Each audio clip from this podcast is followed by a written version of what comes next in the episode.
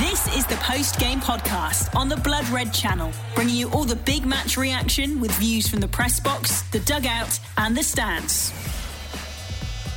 Hello, it's Paul Wheelock, and welcome to the post game podcast to react to Liverpool's 5 0 Carabao Cup quarter final defeat at Aston Villa. But don't let the final scoreline fool you, as it certainly did not reflect the performance produced by what was the youngest Liverpool team ever to take to a field.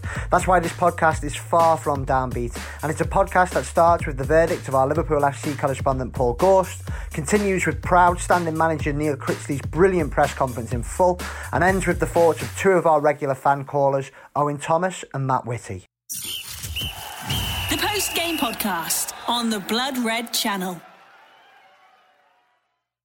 Liverpool's Carabao Cup campaign is over after a 5 0 defeat here at Villa Park this evening. Um, the youngest Liverpool team in 127 years of the club's existence dumped out at the quarter final stage um, on a night when so many of the club's young players, it should have been a dream come true for so many of them.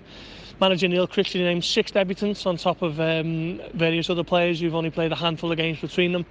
Um, and they were unlucky, to be honest. The first 15 minutes, Liverpool uh, dominated. Actually, they had a couple of chances with Harvey Elliott and Herbie Kane in particular. Uh, goalkeeper Orjan Nyland was in good form and kept them out. But um, as soon as the first goal went in um, through Conor Hourihane's free kick, you always felt like it was going to be a long night for Liverpool. Uh, Jonathan Kodjia just claiming a hat trick after he, he suggested he got a final touch on the first goal. Um, the first goal was unlucky for goalkeeper Caoimhin Kelleher, the second one was unfortunate in the extreme.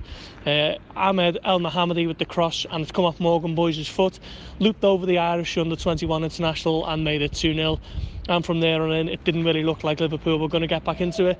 Uh, they tried, um, they didn't let the heads drop and the performances um, stayed true, stayed, uh, they, they kept their performance levels up in fairness, uh, but it was just a really tough night against a, a, a senior, experienced um, professional Aston Villa side.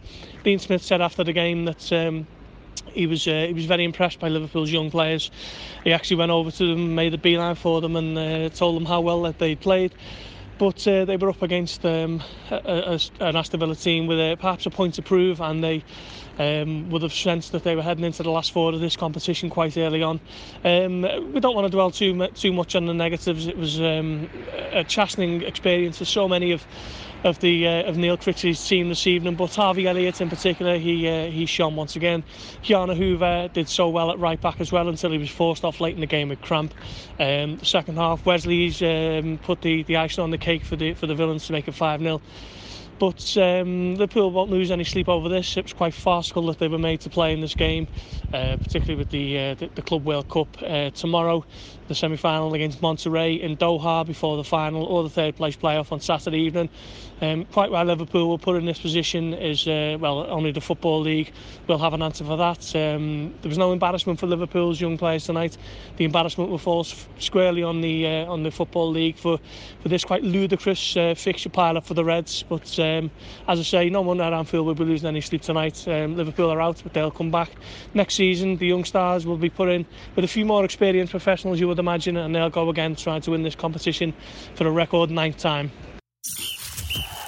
The post game podcast on the Blood Red channel.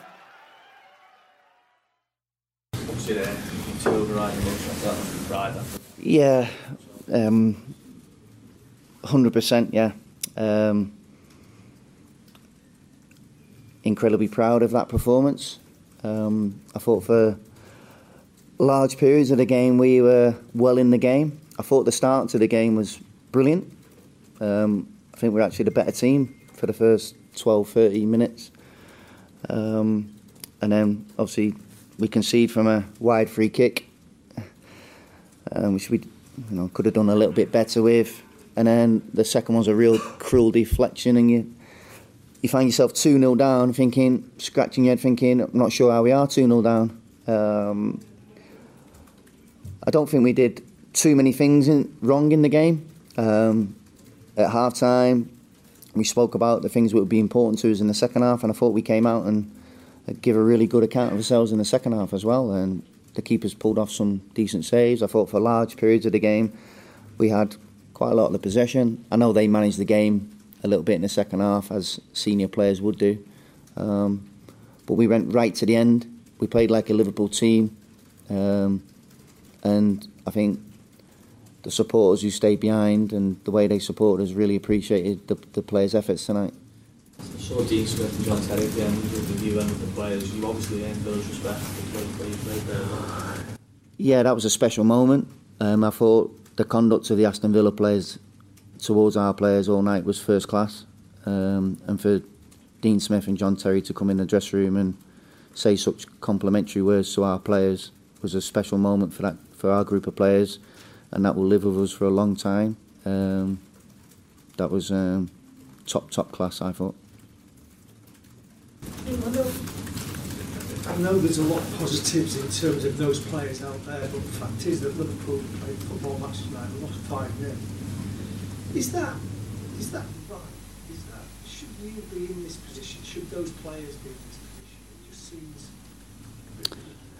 We haven't chosen. That's um, that's what's been decided by um, the club. This is the best solution for for um, for the club and what we've decided. And trying to, try telling them the players in that dressing room tonight that it was a bad thing for them. Uh, if you came into our dressing room at the end, you you would know the feeling that those players have had. You can't swap that experience um, for anything. That was a special evening for them, um, and we're the beneficiaries of um, the success of the first team. We're jumping on the back of the roller coaster a little bit, um, but uh, that's what's been decided. We're here, and I don't think we could have done much more tonight. I know you probably don't want to single anyone out, but Harvey Elliott at 16, Mm. uh, exceptional. Mm. How far away is he from regular senior football? Not too far because he trains with our first team on a regular basis. He's had first team exposure already. Um, the manager, obviously, and the staff think a lot of him.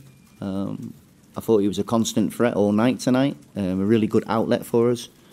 Um, but, you know, someone he was relying on a lot of the players getting the ball too, and I thought the service to him was, was top class as well. Um, I wouldn't want to single anyone out because I thought, um, as a collective tonight, the whole play, the, the the whole group of players, the subs included, um, were, I say I couldn't, we couldn't have done any, any more. I, I thought um, we played like a Liverpool team, and that was really, really important to us. We we spoke about what we could control before the game, um, what was important to us. Um, good, bad, or indifferent, we never quit, and I, I, I, I don't think you can accuse any of the the Liverpool players tonight of um, putting their heads down and being downhearted when when some of the goals went in. We stuck at it right to the end. And I guess it was quite important for Stephen Kelleher to make some good saves after being unlucky in the first two rounds. Yeah, he showed what a top class goalkeeper he is and um, could become in the future. Um, I thought he pulled off some magnificent saves in the second half. We ran out of steam a little bit, as you could see. Um, the young players, some of them started to cramp. Um, and we didn't control those moments well enough. But that's the inexperience of young players. Um, you, you, could see though the the Aston Villa players starting to control the game, and it's very difficult when you're four 0 down and you've got our young players who are running all over the pitch and desperate to make an impression, and senior players with that cool head can just start to pick you off, and they started to do that a little bit. Um, but I've got to be honest, I thought 5 0 was was quite a harsh scoreline on us. I know you said that you, you prefer to do your work behind the scenes and away from the, the spotlight, but how did you find it in, in this, this situation? Yeah, we, yeah I, we, we don't want the night to end. Even speaking here with you guys now, this is great experience, so I'll stay here all night if you want and have a chat with you. Um, you probably want to go home, but um, if you want me to talk about those players in there tonight, I'll, I'll be here all night. Um, I thought we were. Um, um, I was incredibly proud of the way our players played the game tonight and how we approached the game. Um, our pressing, our counter pressing. Um, I, uh, I was, um, yeah, I was. I was part of it, and I was with him, with them on the touchline. The staff was part of it, and I say I'm just fortunate to be to share something special with those group of players and the staff tonight. And I've got to say, I'll say it again: the support that we had. I mean, it's Christmas. They're well aware of the team that was going to be on that pitch tonight, and they came in their thousands and they stayed right to the end and clapped all those young players off the pitch. It shows what a special football club this is. Sorry. the match just ended, uh, but have you heard uh, anything from anyone uh, from Qatar if they followed the match? yeah. Yeah, yeah, we had some uh, information at half time from the manager. Um, basically, to keep playing the way we were playing and uh, keep being brave, keep doing what we were doing. Um, so he was out there watching with the staff and the players, and I hope that, um, and I'm sure he will be. Um, I'm sure he'll be proud of um, the way we played tonight. Um, so maybe one or two of ours now will be uh, sneaking off on a plane somewhere and joining that group, and um, I'm sure they'll be well received. How many people are we going to have? I don't I, I honestly know that at the moment. Um, that's just been decided now. Um, some will be going. Um, I, I, couldn't tell you the names at the moment because we have to assess the players now to obviously a quick turnaround. Um, so we need to make some decisions when we when I leave um, when I leave here in a minute. What's wrong with Sam? Chris, can you check on Keanu? Is that just cramp? Yeah, it's just cramp. Yeah, yeah, no no issues, just cramp. Um, he's never suffered with it before, so we didn't know what was actually going on. So, uh, but he's fine. He's fine. Yeah, no problems. Thanks very much, everybody. Thank you, guys. Cheers. Thank you. The post game podcast on the Blood Red channel. Hi, this is Owen from Cop On Podcast. Well, what a match. What a shame. Unlucky, the boys. Unlucky, really. I was just looking back at some of our biggest defeats in history, and we have been beaten 5 0 away from home rather a lot. Uh, the last time, of course, was only in 2017 away at the Etihad Stadium against Manchester City when Mane was unlucky uh, to get a red card, I thought. And then, you know, City after that were very clinical, but they outplayed us totally. Before that match, which was in on the 9th of September 2017, we have to go all the way back to 1958. Huddersfield Town away when we were only in the second division. Uh, it's not a it's not a scoreline that happens every day. Um, I don't remember the 1958 match, but I imagine, you know, as per usual with a 5 0, you just get completely outplayed. But that's not the case today. We had 15 shots to their 11. We had 57.1% possession. Uh, to, I mean, obviously they, they had 42.9. Our passing success was 86% compared to their 83. Uh, we won 11 aerial duels, and so did they. We had 16 tackles to their five. Well done, Liverpool.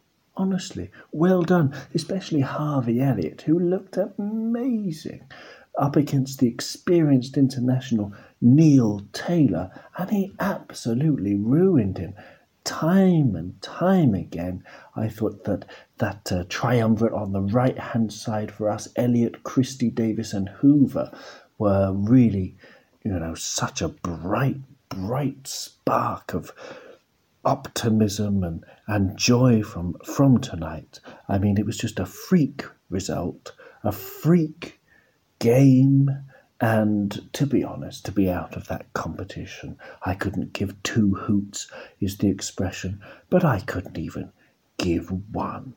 This is Owen from Cop On Podcast saying, Well done, the boys. I mean that in the most sincere way possible. Well done. There's nothing patronising about it because they were just young kids.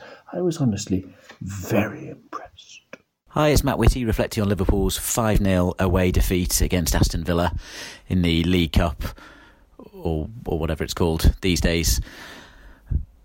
Well, it was our youngest ever team, and I thought that they did. Uh, they played really well. Um, they came up against an inspired keeper in Nyland, and it and it says something that he was probably uh, probably their best player um, in uh, in a in a five 0 win. So uh, yeah, really uh, unusual um, for that to happen. But I thought, uh, yeah, I thought they did really well. You, they were they were to a man. They were they were really brave on the ball in their passing. they kept on passing it out from the back, little triangles, little passes around the corner. Um, as the game went on, um, more of them uh, started to uh, more of the passes started to go astray. But but you'd expect that, and I think I think realistically we really needed to have a have a lead going into the last thirty minutes of that game given the age of the age of the team, the average age being under under twenty, um, you know, you, you you kind of would have thought that uh, stamina might be a problem, and uh, and you could see with uh, Ki-Jana Hoever going off with cramp that uh, those are the kind of things you expect with uh, such a such a young young team.